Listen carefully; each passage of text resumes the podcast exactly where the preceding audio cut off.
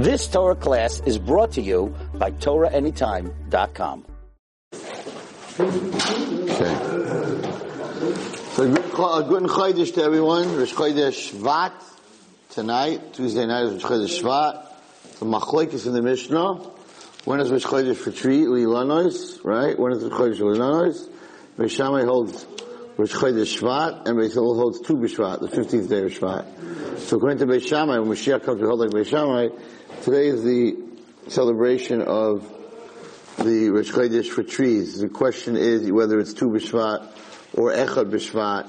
Why do we celebrate the Rosh Chodesh of trees, Rosh Hashanah, not Rosh Chodesh, Rosh Hashanah for trees? Why do we celebrate in the middle of the winter when everything is dead? Right? Everything is dead. What is there to celebrate? We should celebrate this in the spring, right? You go outside tonight and you say like, Happy New Year to the trees. They're like, what's happy, man? We're freezing. We got no, we got no leaves. We're frozen. Okay, Baruch Hashem in New York right now it doesn't have any snow, but upstate it has snow on the trees also. So like, like Hashem, why don't we just celebrate, celebrate it in the summer or in the spring? And the answer is that there's a machloek. What's the machloek between Beis and Beis Shammai?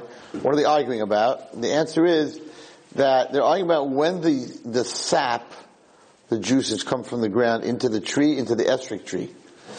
And, um, you're supposed to daven for a good esrog on Tu B'Shvat. That's when you're supposed to daven. Because the sap of the esrog tree begins to come into the tree on that day, and that's when we celebrate. Because what do we celebrate? I always talk about this. We celebrate potential, right? That's why a wedding, you spend $100,000 on a wedding with a big band and, and, and against some ice for the whole wedding and food and today like really, oh, they spend a lot of money on the wedding. We don't even know if these guys are going to last a month together. Right? So what are you wasting all that money on a wedding for? Who knows if it's going to work? Maybe it'll work a year or two and they'll get divorced. Who knows? Maybe they'll be miserable. So why are you making such a big celebration? Really, celebration should be when? On the 50th anniversary. 50th anniversary, they're married, it went well, children, grandchildren, they still love each other, they're still talking to each other if they can hear each other after 50 years being married to each other, right? So that's when you make the party. Not, not, not when they're 19, 20. Who knows what's to happen? And the answer is that we as Jews, we celebrate potential. So when you're married 50 years, Baruch Hashem, children, grandchildren, pretty much your potential that you had as a young person is there. It happened. But when you just get married and you're 20, potential is ahead of you. We celebrate potential. That's what Klai is for. We celebrate potential. So, instead of celebrating the tree when it has the flowers and the fruits, potential's over. What happens after that? Fall, fruit comes up, falls off the tree, the leaves fall off the tree, right? So that's the wrong time to celebrate. We celebrate when you don't see nothing on the tree and the potential of the tree just started, the fruit just started. Just the sap is beginning to go into the roots of the tree. That's when we make Rosh Hashanah for trees. According to Beis Shammai, tonight's Rosh Hashanah for trees. Tonight, Uncle Yaakov, we celebrate potential. Potential unlimited. Potential unlimited. That's what we're celebrating tonight. And um, that's when a person says Yalav Yov, you have to think about your potential. And um, you got, Baruch Hashem, a lot of life to live and a lot of things to do. So that's, that's, um, Rosh Hashanah Lilenos, which is tonight. So good Rosh Chodesh to everybody. So, I want to go back for a couple of minutes to, um, Pashas Va'eira. The end of Pashas Va'eira, which was last week, this week is Pashas Bo. And at the end of Pashas Va'eira, there was a Makkah called Barad. And we have two questions on this Makkah. Question number one, it says that Vayishlach Paro Vayikul Moshe Aaron after the Barad was coming down, he sent he sent for Moshe. Yom Aleim Chatosi Hapam. Oivei, I sinned terribly this time. This time, not all the other times. Chatosi Hapam Hashem Atzadik Vayniva Amir Harisham. Your God Hashem is a tzaddik, and me and my mitzrim are rishon. What happened all of a sudden? What happened all of a sudden?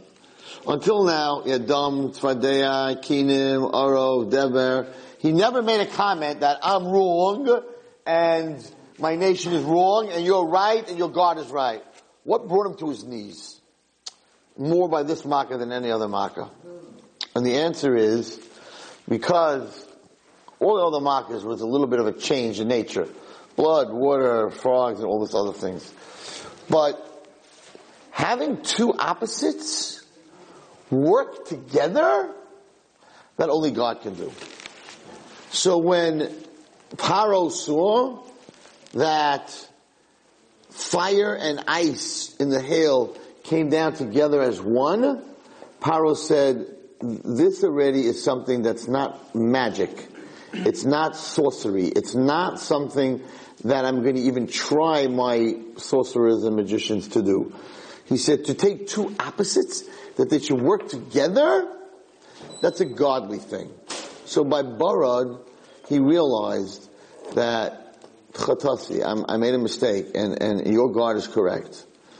Now, really, um, I said this by a Sheva Brachas, and I said that to to get a, a woman and, and man married, that it should work together, is like fire and water. Because we're very different than them. You take the word ish and you take the word isha, so what two letters do they have the same? An aleph and a shin. The man has the yud and the woman has the hey. So, really, without the yud hey, without Hashem, without the yud and without the hey, there's no there, there's just fire and they're going to burn each other out. It's not going to work. So you have to put the yud and the hay, you put that into the marriage. So here you have two opposites. You have a man and a woman. You're able to, Hashem is able to bring them together with the yud hay, of course, and that's what makes the marriage stick. That's what, that, that's what makes it work. That's the godliness. But even on a different level. And the other level is that really, Barad, right, with fire and water, and they work together. A person's goof, a person's body, and a person's neshama are also opposites, total opposites. One is made from the earth, and one is made from the heavens. One is from the kisya kavod, and the other, other one is made of duff, afar, dirt. And Hashem takes this soul and He puts it into a human body. And that, that they're able to work together, that they're able to put, you know, sort of like a fire in a, in a, in a, in a box, and the, the box doesn't burn. So to be able to put in a neshama into a goof, right? Even the Maharal MiPrag, when he made the Golem, right, he was able to make a live human being, but he wasn't able to give it a soul. He couldn't put a soul in a body. Because they're, they're opposites. They work opposite, they're opposites. So, so for a soul and a body to work together, right, that's Eish and Mayim to work together, that can only be done by God. That can only be done by God. So that is why they reacted. He reacted in this way. He was like, frogs and blood and pestilence and lice and, and arov and animals and all this stuff. I hear it. You took animals, you made more animals. You took frogs, you made more frogs. You took a liquid and you turned it red. Okay, it's not opposites. You know, you took powder and you, you, you took ashes and you, and you made boils. But it's not opposites. Here, I saw something I never saw before. You took two opposites and they were actually working together that's godliness. So a person, when he takes his guf and his neshama, and he's able to get them to work together, that's true godliness. There's another question. What about that, uh, that you can make animals die? It's not, it's not opposites. That was a disease. Magic can make yeah, magic can make people pretty sick, sure. Sorcery, black magic, sure. They do voodoo, they take a needle, they stick it into a doll and you feel it. Sure, they can make you sick. But what we were saying over there, that's a disease, that's a plague. That's not two opposites. Here, there's actually two opposites, the water and the fire working together. But there's another question, and I heard a very beautiful Teretz Rabbi Fisher and Shul this past Shabbos. He said this Teretz, it's really, really unbelievable. He said that the Kasha is like this. Moshe Rabbeinu warned them, and he said the following. He said that there's going to be this barad, and he said, listen to me, there's going to be a barad, a hail like there never was in Mitzrayim. He says, and your cattle are going to be outside, and people are going to be outside. He said, and if they're going to be outside and this big huge rocks of fire and, and, and, and ice are going to fall on their heads, it's going to kill them. So he said the following, Hayore is Devar Hashem, Me'avde Paro, those of the servants of Paro who fear God, right? Heinous is avodav mikneel abatim. He better take his servants and the animals and bring them into the house. And those who don't listen to and don't are not scared. They can leave. They, they, they should leave their servants outside. You see what's going to happen, right? And there were people after he said Moshe Rabbeinu said there's going to be blood. There was blood. He said there's going to be frogs. There was frogs. He said there's going to be lice. There was lice. Every time he warned them about something, it happened. So now he comes and tells them, "Listen, guys, huge fire ice ball is going to come flying down from heaven. It's going to wipe all the guys that are outside, all your horses and all your animals. Take them inside." So, like, what fool would be like, "Well, maybe this won't happen"? You, they just hit six for six, right? A thousand percentage. He was right. So why wouldn't you take it in? So, when it comes to being stubborn, right? Sometimes a person can be told over and over and over and over and over and over, like a gambler, he's like, I lost, I lost, I lost, I lost, but this time I'm gonna win. This time it's not gonna happen. So those are, those are fools. And a lot of the Mitzrim took their animals and their people in. How do we know this? Because they ask Akasha. Say that by the Yamsuf it says, that the horses all drowned, the Arabs had, the Egyptians had horses, and they all drowned in the water. Where'd they get horses from? Between Dever, the disease of all the cattle dying, and Barad, where'd they get all these horses from? So the Medrash says that those horses were from the Mitzrim who took them in by the hail into the barn so that they would not get killed. So a Fisher said, I don't understand.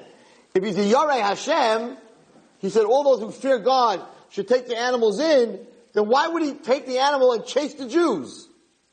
The same guy who took the animals in because he was scared Hashem was going to send down hail, he took his horses and gave it to the Egyptian army to chase the Jews. If you're a Yarei Hashem, then you're a Yarei Hashem. Then when they came for the horses, you're like, are you crazy? You want to mess with God? Man, my horse would all be dead if I didn't take them into the, I'm not giving you my horses. You're going to drown. So what happened over here? How come the Egyptians who took the horses in, who were scared of Hashem, let them end up going after the Jews into the Yamsuf? And he said something that's so very true. He said that Yiras Hashem, fearing Hashem, sometimes, ha- well, actually Yiras Hashem means awe, the awe of God. He says, sometimes in your life something happens and you're in the awe of God, like, wow. But it doesn't stick, it doesn't last. He said, it says that everything's min Hashemayim, chutz mi yiras Shemayim.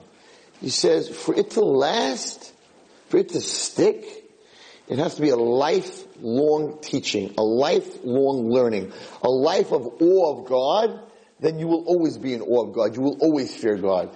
But just every once in a while to say, oh, I don't want to get that disease, so like I'm scared of Hashem, that doesn't work. By the Mitzrim, it wasn't a way of life fearing Hashem. So yes, they saw ice and fire, they're like, oh man, we better take the horses in because they're going to die. But that doesn't last.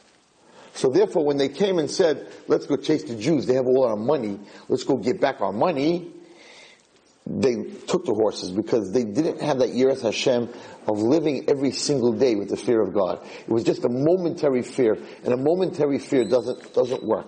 So a person who has Yiras Hashem all the time, they talk if they would have Yiras Hashem all the time, they would have never run after the Jews. But because it was just a, wow, like, wow, that, that's unbelievable. What a miracle. He did a miracle. But a miracle doesn't last. And that's why they, the same Arabs, the same Egyptians who took these animals and brought them into the barn, ended up taking the animals out of the barn to chase the Jews, and of course we know that they all got wiped out. Okay. There's a lot of bin Adam lechavero, which I want to talk a little bit about tonight. In the Chumash, in the Torah, a lot of how to treat another person.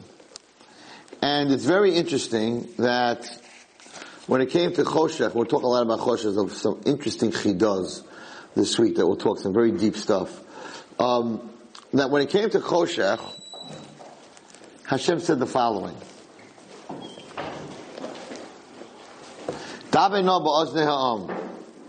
Moshe Rabbeinu, please talk into the ears of Klal Yisrael. V'yishalu klei kesef. And the Jewish people should go ask the Egyptians to give them clothing and kalim And of course the Egyptians are going to say, I don't, what do you mean? You want my new watch and you want my new ring and you want my new jewelry and you want my new silver cup and you want, and they're going to say, I don't have any jewelry. I, I don't have a silver cup. I, I don't have a safe in my house. And the Jews are going to go like, no, no, no, by Choshech, when it was dark, we went into your house and while you were sitting there and you couldn't move, we fumbled around and your safe is in your closet. It, it, it, your safe is behind that painting in the living room, and your jewelry, the diamond ring that you don't have, is in your second drawer, and your silver cup you have hidden in your towel closet. No, it's not where I hide all my stuff. I'm just giving you examples, right? Don't come to my house looking for it. And and um, the Egyptians they, they didn't know what to answer because we knew exactly where everything is. So the very famous question, I think the Vilna Gaon asked the question. Since when were Egyptians our friends? But the Torah tells us, Moshe Rabbeinu talked to all the Jewish people in the air, and the Jews should ask from the Egyptians, but it calls them Re'ehu, our friends. And the women should all ask from their Egyptian friends. But we didn't have friends. We were slaves. So the Vilna Gaon says something amazing. The Vilna Gaon says, Moshe Rabbeinu wasn't telling the Jews about the Egyptians. He was telling them that if you borrow things from each other and you give each other things and you treat each other like friends, then the Egyptians will treat you like friends. It's, it's been always, Charlie Harary talks about this a lot. The Jewish nation, what are we doing in this world? I, I always tell, you know, everyone says, well, the Jews are better, the Jews are better than the Goyim. Right? There's a lot of people that get up and they say to me, you know, it's a terrible thing that Jewish kids walk around and they're like, I'm better than a Goy. We're not better than a Goy. We're different than a Goy. We're different. You can't say water is better than oil. Water you drink and oil you put on a salad. Right? Water and oil are very different. We're different. We have a neshama, they have a nefesh. We're different than they are. What is their job in the world?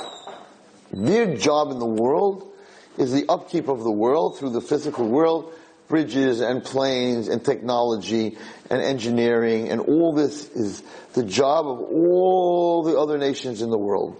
What's the Jew's job in this world? The Jewish nation's job in this world is just like a human body has a liver, and a pancreas and a brain and an arm and a foot. And it also has a soul. And as long as it has a soul, it's alive. The soul of the world, the spirituality of the world is us. If we're not spiritual, the rest of the body is not spiritual. If we're very spiritual, the rest of the body is very spiritual. We are, as Charlie always says, a light to the nations.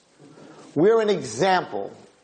And they want us to be an example. They want the Jewish person on the bus to stand up for the old lady. They want the Jewish person who's in the store to put their phone in their pocket and when they talk to someone, look at them when they talk to the cashier, when they go to the bank. They expect more from us, for we are the soul of the world.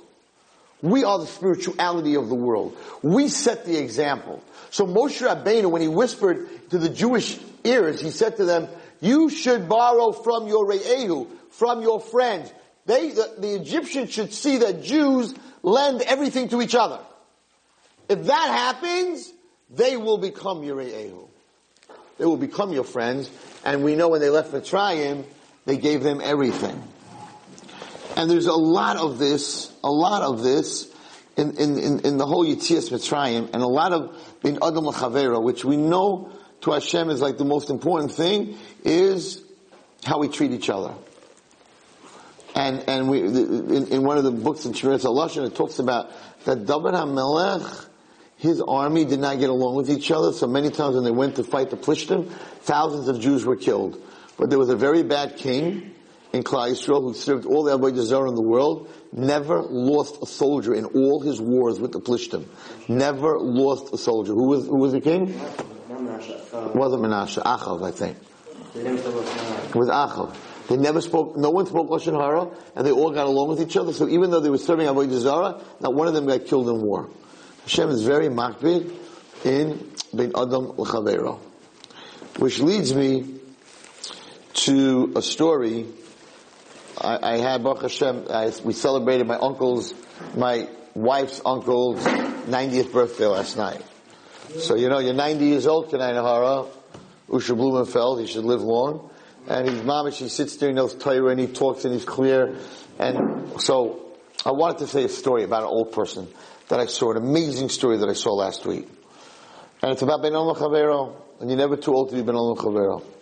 So there's this man, and it's Pur, it's like Purim day, so they have like a Purim spiel in shul. And all the kids, this man's an old, old man, very, very old man. He's sitting in shul, he's davening, whatever, he's saying Tehillim. And they're having this Purim spiel, you know, for kids. So they have clowns and things. It's Purim, you know, for kids. So they had a face painter. It's very big right now. They paint the, fa- the kids' faces, especially on Purim when it's when you're masquerading. So all these little boys were online, and they would stand there, and the guy would paint the face of the kid, and then it would be the next kid. And this man's sitting there in his corner, and he's listening. And one kid says to the other kid on the line, "You know, your face is full of freckles." You're redhead, is full of freckles. So your face is full of freckles. The man who's doing the painting won't have any room in your face to put any paint. So you tell a little kid telling a little kid, you know, kids say what they think. And this poor kid with the freckle face was like totally broken and he, he like almost started to cry and he put his head down and he was like, he was online but he was like, yeah, where are they going to paint my face? I'm full of freckles. This old man got up. He was sitting there, he saw the whole thing. He got up and he goes over to the little kid and he says to the little kid, freckles? Freckles are the most beautiful thing in the world. And don't let anyone tell you different. Right? And the kid's looking up like, thank you, you know. He says, can you think, tells the little boy, can you think of anything that's more beautiful than freckles? And this little boy looks at the old man and he goes, yeah, just one thing. And the old man says, really? What? And he points to the old man's face and he says, wrinkles. Very, very deep story. Because to this little boy, this man gave him back his life, gave him back who he was. He was like, whatever I have on my face, I'm proud of it now, but you have wrinkles, those are even more beautiful than what I have, because he understood how beautiful this old man was, that he cared about this little kid. There's a saying, wrinkles are, wrinkles are a sign that in, the, in that place you once smiled. You know, wrinkles in the eyes and wrinkles around the mouth. So I just, when I heard that story, I was telling it to my uncle last night, I was like, wow, you know, you could be a 90 year old man, a 90 year old man sitting in shul, and, and, and, and you could, you could save a kid's life. I mean, that kid would have walked away, probably would not have gotten his face painted. For the rest of his life, he'd look in the mirror and say, ugh, look at those, those freckles that I have. There's no, there is no age, until you're not in this world anymore, there's no age that you can't have been El Machavero. There's no such age that you can't be for someone else. Which brings me to a crazy story that I saw in Chicken Soup for the Soul. Crazy, crazy story. I have to read it to you from inside. It's called Together We Can Make It. This is amazing. And in my next book on Hakaras Tov, I will definitely bring down this story. This is the, the most unbelievable story about Hakaras Tov and how it works in this world. So this, I'm going to read you the story. It's a true story. Everything that's written in this book is, they, they check out like 20 times, 200 times actually to make sure that it's true. So I wanted to read you the story. Bob Butler lost his legs in a 1965 landmine explosion in Vietnam. He returned home a war hero. 21 year, 20 years later, he proved once again that heroism comes from the heart. Butler was working in his garage in a small town in Arizona on a hot summer day when he heard a woman scream coming from the nearby house. He rolled his wheelchair toward the house, but the dense shrubbery would not allow him access to the back door. So the veteran got out of his chair and crawled on the floor, because he had no legs, through the dirt and the bushes. I had to get there, he says. It didn't matter how much it hurt. When Butler arrived at the house, he traced the screams to the pool.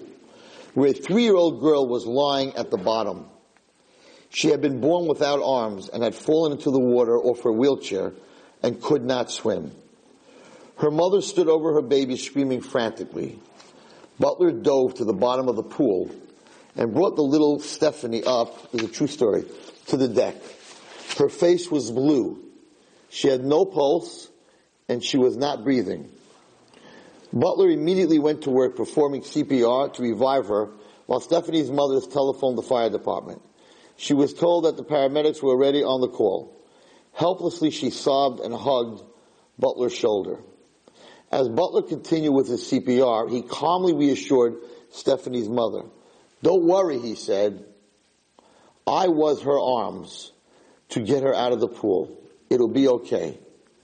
I am now her lungs. Together we will breathe. Seconds later, the little girl coughed, regained consciousness, and began to cry. As they hugged and rejoiced together, the mother asked Butler, How did you know that it would be okay? And this is what Mr. Butler said. When my legs were blown off in Vietnam, I was all alone in a field. No one was there to help me except a little Vietnamese girl. As she struggled to drag me into her village, she whispered in broken English, It's okay. You can live. I'll be your legs. Together, we can make it. This was my chance, he told Stephanie's mother, to return the favor. What an unbelievable story. What, what's this story saying? So here's a guy who lost his legs in Vietnam, and some little girl that he never ever saw again pulled him out of this minefield to safety. When, when someone does something for you, you have this urge and need, if you're an appreciative person, to give back. He knew that if he had a chance to give back and pull this girl out of the pool, there's no way that he won't be able to bring her back to life. Because if it's Mida Keneged Mida that a girl saved him and now he's getting a chance to save a girl, and it's Hakaras Hatov that he crawled on the floor, right, to do this, it's impossible that she won't come out alive. And, and I, I, think I told this to you last week. I'm not sure if I told this last week. That there's, there's, there's, a Gemara, and the Gemara, I think I did tell it to you last week. The Gemara says that there was a story with this girl, this man who was digging irrigation ditches for the people who were coming down to Eretz Yisrael for the Shalosh Regalim. So he was digging irrigation ditches that they would have something to drink. They were traveling all this. And one day, somebody walked, ran into the house and said, your daughter just drowned. She just fell into one of the irrigation ditches and she died. And I don't know who was sitting there, a Tano exactly, I don't remember the Gemara exactly, and somebody that was sitting there, maybe it was a Tana, and he said, it was Hilla, it was Hilla, I'm not sure who he said, he said, she's alive. And the guy said, no, she drowned. And he said, no, she's alive. That night, she comes walking, Gemara she comes walking into the house, all wet, and I say, what happened? She said, I fell into this hole, I couldn't come back out the hole, so I swam along the irrigation ditch, and it came out all the way on the other side, like in another country, like way far away. But Baruch Hashem, I, I, I came back. I'm alive. So they went to this Rav and they said, ah, Ruach HaKodesh. Everyone said she was dead, and you knew she was alive. And he said, no.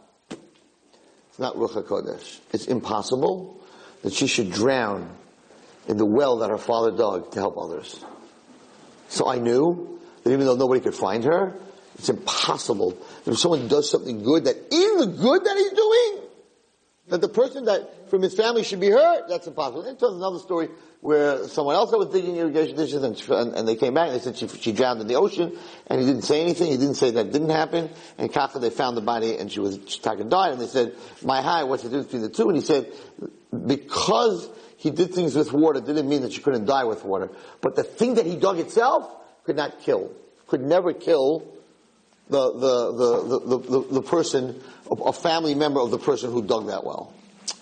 That's a, a knech, that's a, a, a point, an unbelievable point in Hakaras Tov. So this guy said, how could you die? A girl saved me, and now I have a chance to save a girl. There's no way. I'm going to keep giving her CPR, and I'm going to beat her lungs, right? Like this girl was her leg, his legs, and and and talked. He. It's a true story, and talked. And talked. Brought her back.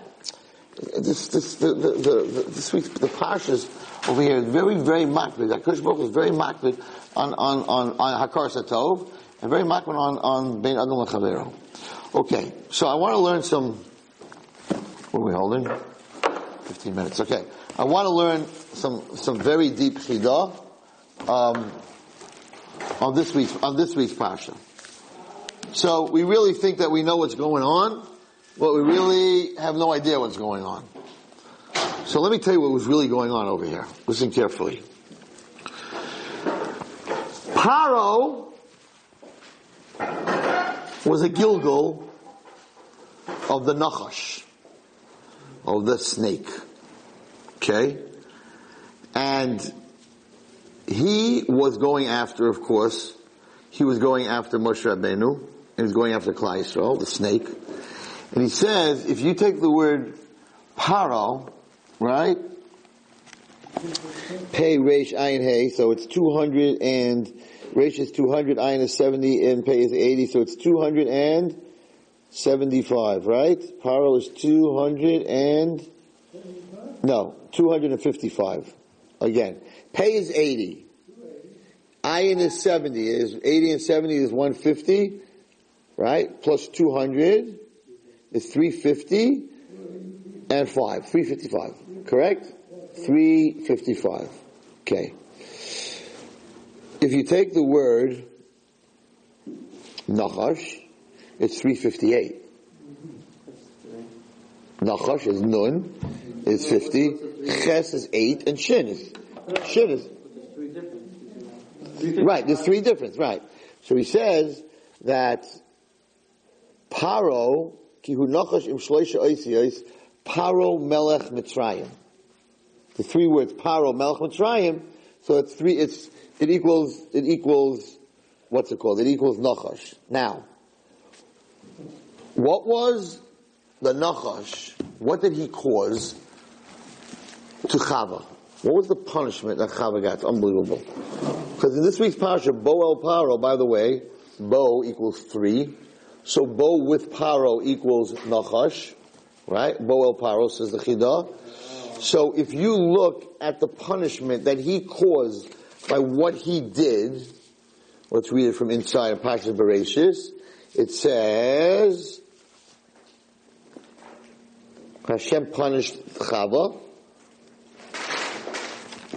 Elaisha Ama. Hashem said to the woman, Harba, look at this pasuk, you have to see this. Pasuk Tes Zayin in Perik Gimel and Bereshis. Says the Chidah. That HaKadosh Baruch Hu was punishing the Nachash, who was Paro. Because everything that God does, this, you gotta jump out of your seat when you hear this.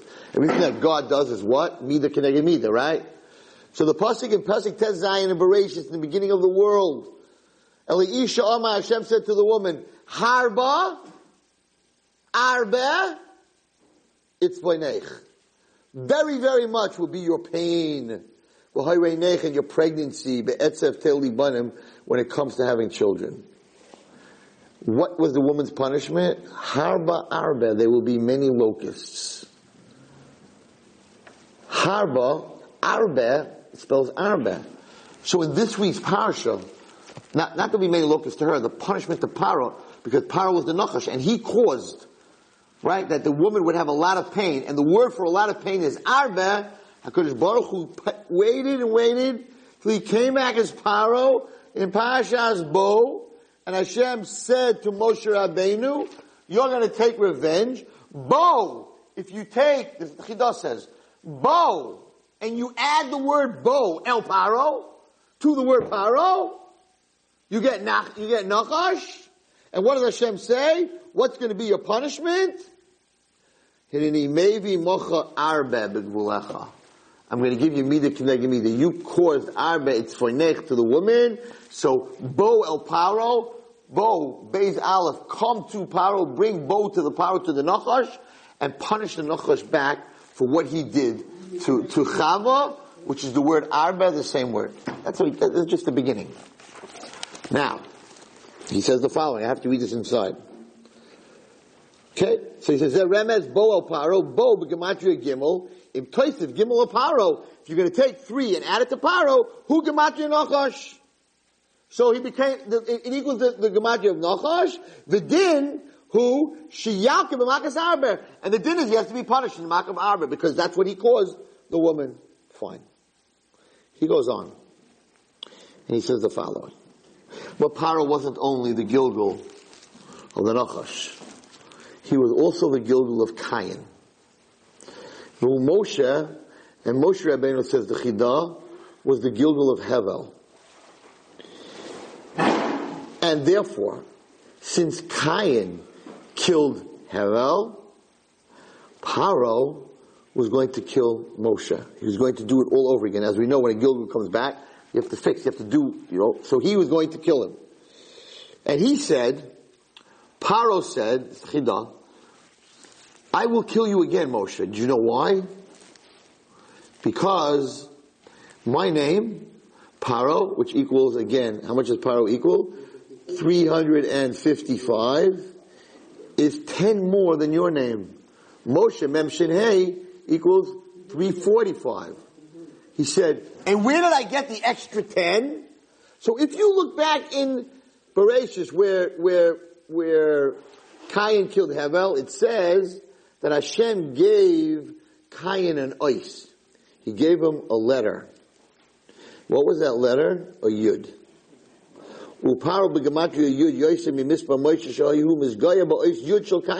He said, I have the special sign that Hashem gave, which was the letter yud. And with these ten, I will destroy you, Moshe. And Hashem flipped it. Ki hayud nepach le'eser makos. Hashem took the yud, instead of it giving Cain an extra ten, he said, I'm going to give you an extra ten, but the extra ten that you're going to get is ten makas. Va'ato para hakol shehuka eser makas nega asar neshikla shenachal lehevel. There's a medrash. I saw this medrash. I think the Zohar also brings it down. That how, how did Cain kill Hevel? He bit him ten times. He mamish bit him ten times because he didn't know how to kill. Nobody was ever killed. So he actually bit him, the shikha. He, he bit him ten times. So it says here, for the ten times that he bit Hev, he, he, he bit Hevel, because Baruch Hu paid him back now that he should get the ten makas. Okay. Then he goes on, he says the following. He says,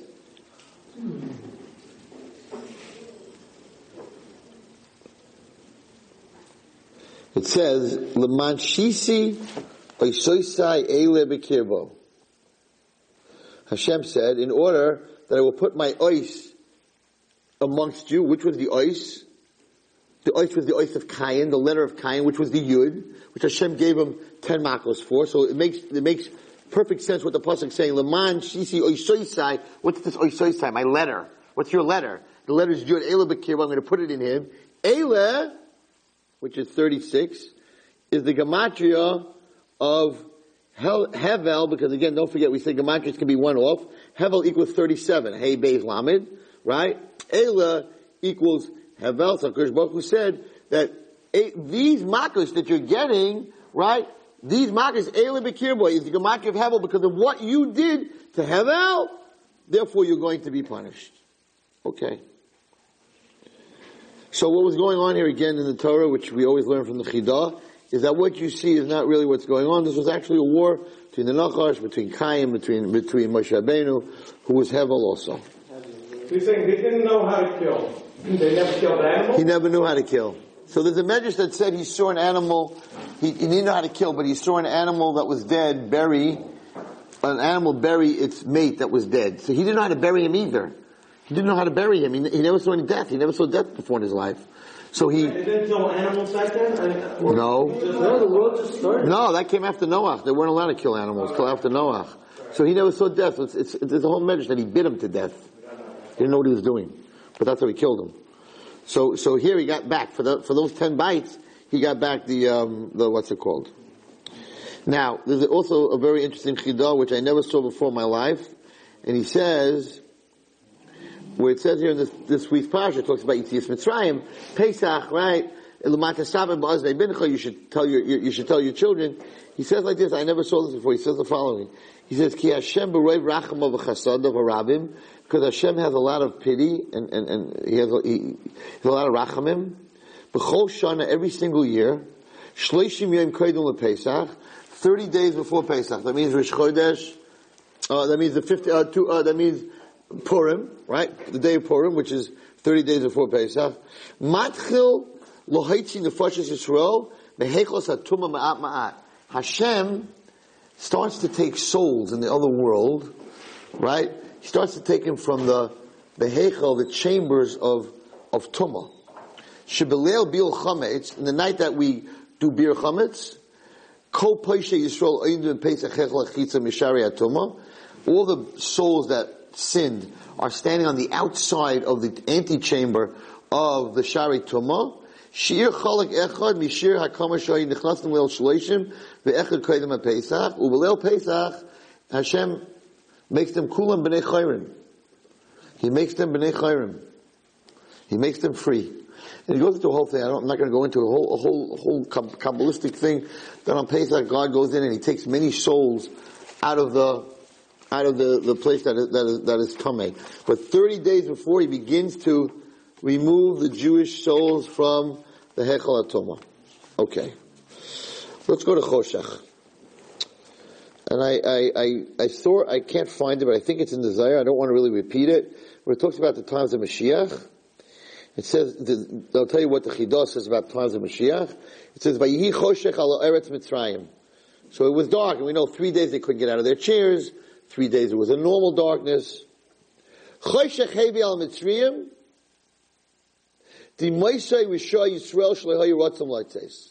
The reason God brought the mark of darkness is that four-fifths of the Jews who did not want to go out, who did not believe, who were comfortable at home, who didn't want to have a geula, you know, they wanted to enjoy what they had.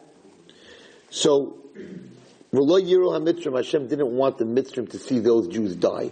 So four-fifths of the Jewish nation, pretty, it's a pretty big tragedy because the four-fifths of the Jewish nation died, there were 600,000 men left, that means that there were 3 million Jews.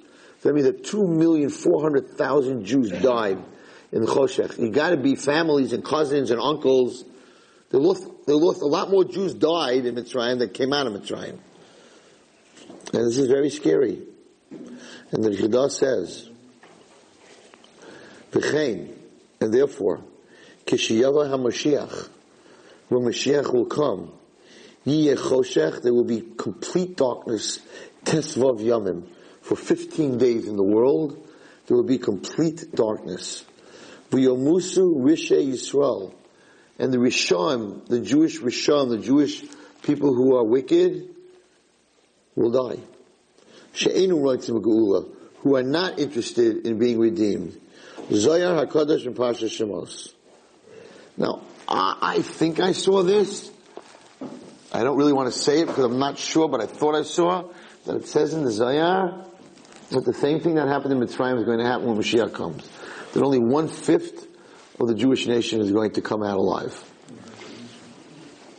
And as scary as this might sound, right now, I believe that one fifth of the Jewish nation is Orthodox. Four fifths of the Jewish nation is assimilating. Exactly what the Chidah, exactly what the, what the, what the Zohar said would happen.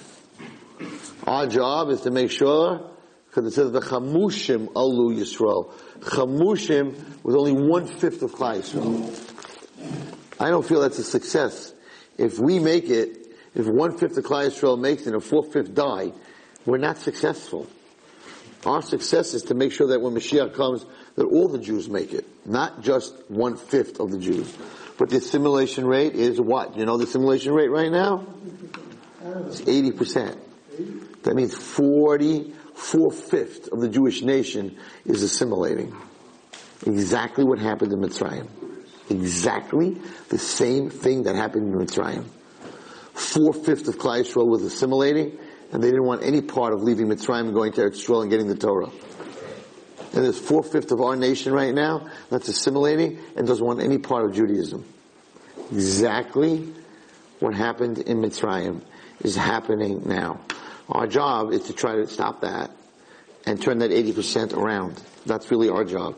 But he, this is what he says. This is what he says. But I thought our, our generation is like more Jewish people are becoming more and more religious.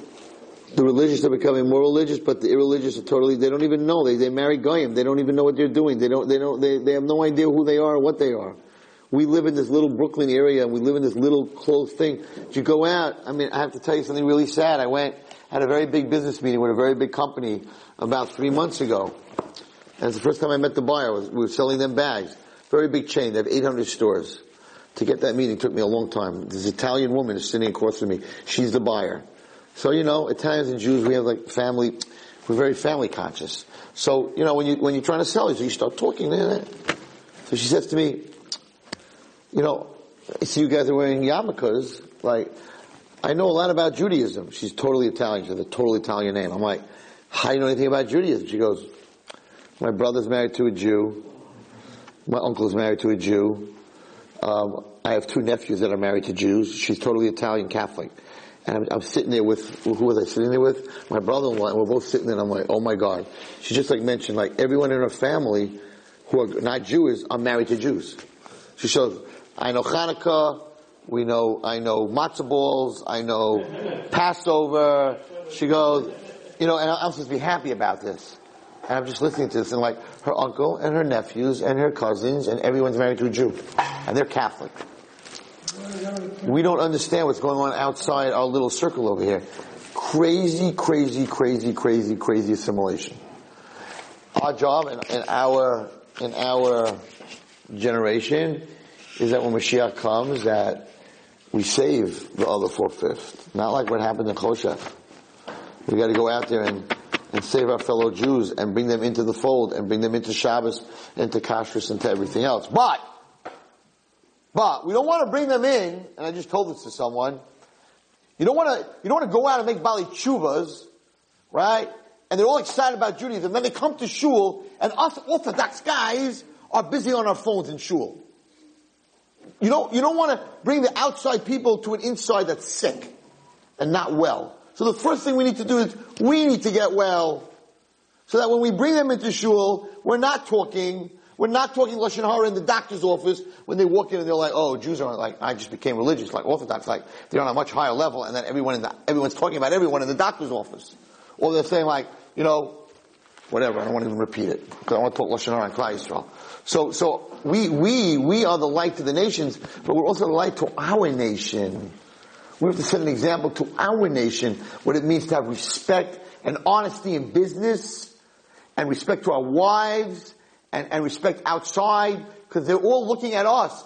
In, in, the Vilna Gaon said, in order to get the Egyptians to give you things, you have to give other Jews things, and if they see you doing that, then they will want to follow. But if you don't do that, they're definitely not going to do that. So assimilation, if we are the one, you want to be part of our team, right? If you want to be part of our team, then you're going to not jump off the, the boat so fast. So that's our responsibility to answer to Hashem. We don't want to lose four fifths in the darkness. The Chidah says 15 days of darkness. I try to figure out an eclipse. What does that mean? It means the whole world is going to be dark, no sun. For 15 days. What, how's that going to happen? Eclipse, an asteroid, sun, sun, sun, you know, sun flares. I don't know. What? Nuclear fallout. Nuclear fallout. That's, we're hoping that that won't happen. But that also brings darkness, 100%, 100%. But it says that when Mashiach comes, there's two ways. One way is out of Besimcha, without, without much destruction, and the other way is with much destruction. 15 days. Again, the chain. Kishiyavo HaMoshiach, Yeh Choshech Tesvav Yamim. There will be darkness for 15 days. V'yomusu Rishe Yisrael she'enim roitzim geula. It doesn't say the ones will die who don't keep Shabbos. It doesn't say the ones who die who don't eat kosher. Because a lot of Jews don't even know anything about that. He says the ones that will die are the ones who don't want the redemption. They like it the way it is. Take us back to Mitzrayim. We like the watermelon and we like the pickles and we like the cucumbers. Those are the ones that are not going to make it. But you know what? It's very nice Mashiach, but Mashiach, there's not going to be a Super Bowl when Mashiach's here, and there's not going to be the New York Yankees. And, and if everyone, everyone's going to have the same thing, I'm not going to have a bigger house than the next guy. And they may not even have cars anymore. And the iPhone 6 is not going to be here. What are we going to do? You know what? Mashiach waits, you know, a couple years. Those people are not going to make it. Now, why are you supposed to want Mashiach? Everybody sings, we want Mashiach. Just spoke about it today in the school. It says that you're an apikoires. Okay? An apikoires. If you want Mashiach, because, well, when Mashiach comes, everyone, I'm going to see all my grandparents and everyone who died. So I want to see them all. Or, or I know someone who's sick, but Mashiach comes, there's no sickness in the world. No sickness in the world, and I don't have any money. And all those rich guys I hear about all the time, when Mashiach comes, we're all going to be equal. You're an apikoris, it says. There's only one reason you're supposed to want Mashiach. And that's to take the Shechina out of Gullus. That God should no longer be in Gullus where people hate Him, people don't believe in Him. The only reason is Hashem Echad Echad. You wait, everybody in this world. When Mashiach comes, you're going to see all you atheists and all you bad mouth who badmouth God and badmouth creation and, and, and, and, say that the world just had an explosion, all, all that stuff, you will be revealed that Hashem Echad U'Shmo Echad. That is the only reason you're supposed to want Mashiach. Otherwise, it says you're an api kairis. To take the Shechina who's never in such, such gullus, watching its children suffer, watching its Torah being ripped apart, just watching the, the whole world and the tumah, the tame and the tumah of the world. How much does the word tame equal? Anyone know what? Test is 9, Mem is 40, and Aleph is 1. The word tame equals 50.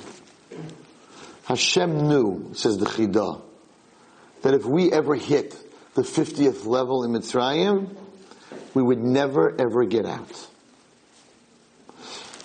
Because the way it works is we had 49, if you have 49 levels of Kedusha, and there's 49 levels of Tumah, even Moshe Rabbeinu did not understand the 50th level of, of, ta, of, of, of Kedusha. And Hashem said if they fall into the 50th level of Tumah, which is Tameh, Tameh equals 50, Moshe Rabbeinu doesn't have the power to pull them out because he only had 49. But it says that in the times of Mashiach. And I, I saw in a Sefer that, that there's a connection between Moshe and Mashiach. I don't understand it. Moshe is Shevet Levi and Mashiach Shevet Yehuda. But I saw in a Sefer, I saw in a Zohar actually that says that Moshe is Mashiach. I don't know what that means. How can Moshe be Mashiach? He's Levi, that's Yehuda. I don't know exactly. But it says that when Mashiach comes, Maybe I'm that even if we're, what? Maybe Avram Fried knew what he was talking about. Avram Fried? Yeah. What did he say? Moshe Rabbeinu, lead us once. Okay. I think that was, what's his name? I don't know if that was, that was Mordechai ben David. That was Mordechai ben David. But okay, it doesn't make a difference who it was. But the, but we're not talking about a song right now. And it says, beautiful, it says, when Mashiach comes, even if we're in the 50th level of Tumah, which is Tameh, which probably we are in, right? We'll be able to come out of it. We'll be able to come out of it. So they asked the Kasha, in Mitzrayim it says you hit the 50th, you couldn't come out of it. And now, in the times, in our times, even if we hit the 50th level of Tumah, we could come out. So they asked, why? And the answer is, because Mitzrayim was before Matan Torah. With Matan Torah, after we got the Torah, even if we hit the 50th level, the Torah is the 50th level of Kedusha. So the Torah, which can't become Tameh, cannot become Tameh, the Torah has the ability to take us out of the lowest, lowest, lowest, lowest, lowest level. Even in our time where we might be in the 50th level, the Torah has the koyach to take us out. And he says, it's, it's unbelievable. He says that on the 13th day of Adar, this Choshech happened in Mitzrayim on the 13th day of Adar, and a lot of Jews died, four-fifths died. And Haman, who was, right, Amalek, who was the Nachash, Paro was the Nachash, he knew that four-fifths of the Jewish nation died on Yud Gimel Adar. So therefore, Haman came out with Xera when he saw that the lottery came out on Yud Gimel Adar. Oh, perfect. Once before, four-fifths, uh, many Jews died. Now it's going to work. He says, therefore we fast on Yud Gimel Adar. That's what he says. That's the reason that we fast. Because they died that, on that day. Okay. So I want to end Remember where he says that, whole- that whole word on, on Tame is unbelievable. The whole, the Tame equals 50.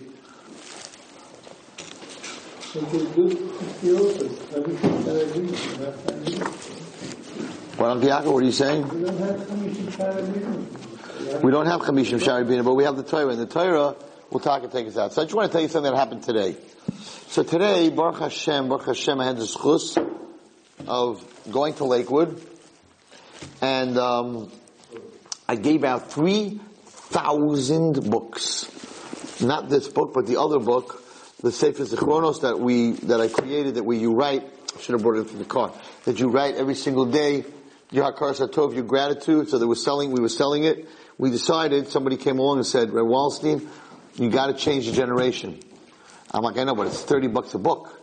He said, you know, that's the retail that we were selling it for. He said, I want you to give these books out to little kids. I want them to start to learn how to appreciate, how to show gratitude. So I went to Lakewood today and I gave out 3,000 of these books for every single kid. They were all girls from the age, from fifth grade till eighth grade. And spoke to them. I gave them a whole share on gratitude and, and what it means. Hakaras Hatov doesn't mean gratitude. Gratitude, how do you say thank you? Todah Rabah. It's called Todah Rabah. But it's not called Todah Rabah. It's called Hakaras Hatov. What's? Hakaras Hatov means recognizing the good. Now, you don't, you know, I like pizza. If you put a nice slice of pizza with extra cheese in front of me, right, I don't gotta be no Mashiach or genius or tzaddik to recognize the good. That's a good slice of pizza. So what does that mean to recognize the good? That means that when something doesn't look good, to have the ability to recognize always the good in everything. Hakaras hatov. Recognizing the good. Not thank you, but recognizing the good. So I explained to the girls today that what is the most beautiful flower in the world? What's the most beautiful flower in the world? A rose. A rose. How do you know that? Last week, What? last week, And where do we know it from? Uh, Shir Shirim. It says Shoshanim Ben Achot, right? So when, when, when, when Shlomo Melech is trying to, to show us the most, is the most beautiful flower, you know, they use the rose. And we talked about last week that there's thorns. And, you know, some people look at it, why did God make a beautiful flower with thorns? That's terrible. And the other people are like, it's amazing. Why did God make thorns with a beautiful flower? That's amazing. So some people look at a rose and they see, wow, a flower, ugh, look at those thorns. And the other people looks at a rose and says, wow, look at those, look at those thorns, but wow, on top Hashem made a flower. So it was very interesting. One of the schools, I said, girls, what do you think? Why do you think Hashem made thorns? Tulips don't have thorns. Gladiolas don't have thorns. Carnations don't have thorns. The only flower that has thorns is a rose. Come on, God, you already made it beautiful. What do I, oh, I, I I'm gonna pick them, I'm gonna, I'm gonna cut myself. There's a guy in Avenue N that does my, the flowers. You ever walk in there, he's got band-aids, like 15 band-aids on his hands. Cause he put, he pushes, he takes off the thorns. So he's got like, he's all punctured up, his whole hands are punctured. Every Friday he's got like 20 band-aids on his hands, right? So, and then sometimes I'm like, take them off, cause sometimes I take them home and I'm like, oh my gosh, you know, I'm taking a blood test. I didn't want to take a blood test, but I'm taking a blood test. What's going on over there? So, so, why does Hashem do that? So I asked, I asked, there was 700 girls in the room, like, so why do you think Hashem made thorns? This little teeny, like sixth grader says, I know. I'm like, oh, here she's gonna blow my whole share. She goes, because Hashem wanted to protect his most beautiful flower. Bang. I, in Monsey, used to plant flowers and vegetables. And every single year, I would do it in the spring, and every single year, the chipmunks and the rabbits and the squirrels would come, and a couple of cats, and they would eat all my flowers, and they would eat all my vegetables. I was like feeding the animals, right? Once in a while, I'd find a tomato that they didn't chop, or a cucumber they didn't chop. But the only flowers they never got was our rose bush. Never ever did any animal ever eat I have a rose bush in front of my house here in Flatbush. No one ever, why? Because there's thorns on it. Hashem said the most beautiful flower has to be protected. So Shlomo Melech, when he called us a rose, what he's saying is that Yisrael is the most beautiful flower, but they're also, they have thorns. Don't mess with them. You mess with them, you're gonna get hurt. Roman Empire, goodbye. Greek Empire, have a nice day. Persian Empire, see you later. Whoever messed with us was gone. Because we have thorns because we're the most beautiful flower. So Hashem protected us. This little girl says, Hashem protected his most beautiful flower by putting thorns. The tulip he didn't have to protect. It's not that nice. It is nice, but it's not that nice. So I said, that's Hakaras Hatov. To be able to look at a flower and understand a rose with thorns and say, wow, Hashem created thorns and then he decided to put a beautiful flower on top. That's the gadlus of a person whose whole life sees the good. He has hakaras hatov. He sees the good. And I told you last week about Abraham Lincoln, right?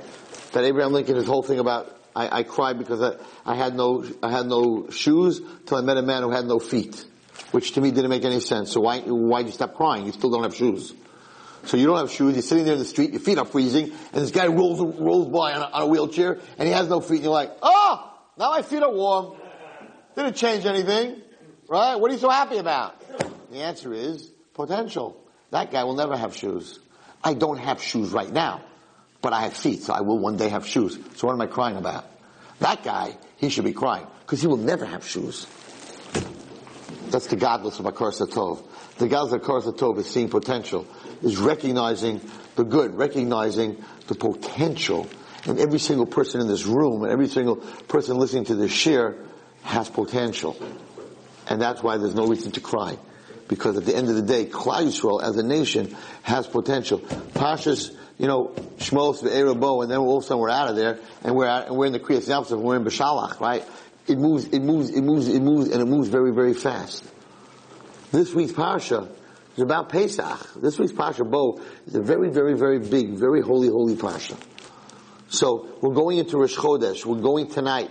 Rosh Chodesh Shvat. According to Beis Rosh, it's Rosh Hashanah for the trees. When you walk out of the shir tonight, you look at those trees, and you're like, you look miserable. Go outside there on, on, on the street over here, right, on East 15th, and you walk up to the tree and you're like, Happy New Year! According to Beis Shammai, you really don't look well. But I know that something's going on. You look dead. You don't got no leaves. You got no flowers. You look very dead. But according to Beis Shammai, in those little roots, there's something going on. There's sap. There's sap coming in, energy, warmth coming into those roots. And that's a reason to be happy. That even in the most dead of winter, which is now, the middle of January, the dead of winter, we can celebrate Tu B'Shvat, and, and Tu B'Shvat, which is coming up in two weeks, right? So you have all those fruits. Where did those fruits come from, guys? It came from the tree that was dead last year. All those fruits. My, our, our minhag was to have 15 fruits on Tu, on tu B'Shvat. Mitzvah Shem I'll be in Eretz Yisrael. Right? Our minhag was to have two, two, 15 fruits. And, and, and the gadlus of is that, that that orange, and that apple, and that prune, and that apricot, last year, it came from that tree that when I celebrated Tu B'Shvat was dead. And now I'm eating the fruit. That's the lesson. That's the lesson. When you're eating the fruit already, the potential is over. You're eating the fruit. The fruit's there. It's done. The, the gadlus, you make a bracha. Sure, you make a bracha. But the, but the gadlus of it is that when you walk outside and it looks so dreary, and I think that the people who are good rabbeim and the, and, and the people that help other people the people that help a kid with cancer and autistic kids and a Down syndrome kid and, and a person who's going through problems in, in, in, in Parnassa and help people all together and, and do cure. Those are people who understand that sometimes the tree looks dead, but really there's a lot of life going on inside. And they don't judge. I can't tell you how many kids, just, just tonight I was at a wedding of one of my girls, who when I saw her the first time, she looked like one of those trees no leaves, no blossoms, dead, no, no potential, totally n- not happening. And tonight, she got married. So, so Rabbi Watson, why, why'd you even, why'd you even start talking to her? And the answer is, you can't fool me, tree. You're not dead. You're sleeping, your leaves are off, but there's something moving underneath. That's the gadlus. That's the hakaras hatov. In a different sense, being able to recognize that there is something good going on. So when I finished giving out the books today and I finished speaking in the five schools, actually not before I finished, when I finished the third school, I said, you know what? Why today did I go to Lakewood? Why today? They've been asking me to come and do this for months. And I couldn't do it. I didn't have time. And then I'm going, I'm going away. I'm saying like, I'm going to come back from Eretz Yisrael in two weeks. I'll do it after I go to Eretz Yisrael. And they kept bothering me. I'm like, you know what? I'm going Tuesday. Today. I went today. So, before I went into the third school, I had 15 minutes. I said, you know what? I promise. It's a true story. Let me look at my book. What's today's lesson? Today is Chof Tes Teves. So let me look in the book. I don't remember. I, am not the one who set up what day was written, how it was written. He did that, Rabbi Finkelman. He put every single day of the month. He put in what we wrote things, and he put it. I didn't have nothing to do with the connection of the dates. So I'm sitting in my car and I'm like, okay, let's check it out. The 29th of Teves. Now there are only, in this whole book, three stories about me. I wrote, I wrote stuff, but not about me. So I open up this book and I'm trying to figure out why am I in Lakewood today? So I just trying to tell you about the lesson. I opened it up. This is what the lesson says. Lesson 119, page 254 for all those who have this book. And for all those who do not have this book, why don't you have this book? You should be buying this book. This is my book, and it's very important to read. So this is what it says. Our sages institute that each time we take care of our bodily needs, we wash our hands and say Asher Yatzar. Rabbi Zecharia Wallerstein related, and it happens to be that this he, he wrote on this day because one of my tapes that he heard was on this day. I spoke about today. I don't remember what happened on Chof Tes, but it's here. And it says the following. Rabbi Wallerstein related, we recite Asher Yatzar a few times a day, year after year. Recently I gained a new, I'm writing this, a new appreciation of this bracha, in which it says that we would not survive if openings of the body were shut, or if shut parts of the body would open. It was a Friday morning when I awoke in terrible pain. My stomach significantly bloated. I was admitted to the hospital emergency room where it was discovered that I had intestinal blockage. This was preventing the food in my stomach from going through the digestive tract, and that was the reason for my excruciating pain. This is two years ago. They ins- today. They inserted a tube into my nose, down my throat, and into my stomach, and slowly suctioned the food out of my stomach. This took till late Shabbos afternoon. I, I will never forget this. A tube down my nose, down my throat. It was so bad. I can't, I, whatever. You can imagine how terribly uncomfortable I was the entire time. During these two difficult days when I was in so much pain, I asked the doctors for morphine or some other pain, powerful painkiller. But my request was denied. I mama suffered. They wouldn't give me Tylenol. Nothing. Why? They explained to me that though we don't feel that there's a constant, no, that, that though we humans don't feel there is a constant movement in the digestive system that allows for the passage of food through the system, this movement would eventually release the blockage that was the cause of my problems. But morphine would slow down the movement. I certainly gained a new appetite, a new appreciation for the wondrous smooth functioning of the human body and for the blessing of Asher Yatzar. I also gained new amazement that there are actually doctors who claim they do not believe in Hashem. How can anyone with a heightened understanding of how the human body works not believe in a creator? So the day today that I gave out 3,000 books for children to write Hakaras Hatov, two years ago, I was in a hospital with a tube down my nose into my stomach. Probably the most painful two days of my life. And Baruch Hashem, just like Lahavdil, the story of the guy who the girl in Vietnam picked him up. And he knew that because she picked him up, that this girl that he was now saving would come to life. I realized that today, HaKadosh Baruch Hu gave me the insight that today I would pick to, to give out this book of Hakaras Hatov. And that's a, a very big zchus. And therefore, a person who lives in Hakaras Hatov in being able to see the good in anybody, in anything, to be able to look at a person, at a child who looks like they're dead. There's no flowers, there's no leaves, there's no, the parents are not having any enjoyment from this kid.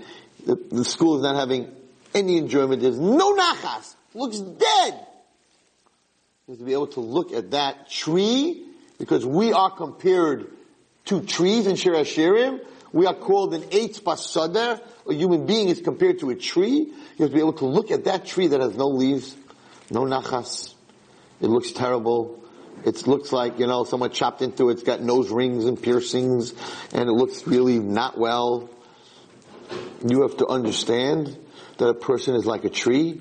Don't be fooled what you see outside when you walk there tonight.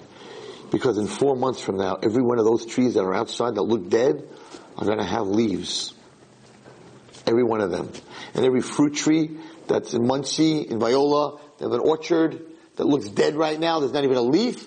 In five months from now, there's going to be beautiful apples on that tree. It's hakaras hatov. The, the ability to recognize the good. And that is why God gives us to the last second of life to do tshuva. Because HaKadosh Baruch Hu recognizes the potential in every single one of us. Our job is to recognize the potential in every single one of us. And if we treat each other like we Re'ehu, then what happened in France and what's happening across the world, if the world sees that we treat each other like we Re'ehu, that we love each other and we share and we never talk bad about each other and we're always there for each other, just like in Mitzrayim, Golas Mitzrayim, Moshe Hashem told Moshe Rabbeinu, you tell them in their ears that need, they need to treat each other that way, then the Egyptians will give them everything. If we treat each other that way, then the world will give us everything. And Mashiach will come. Thank you very much.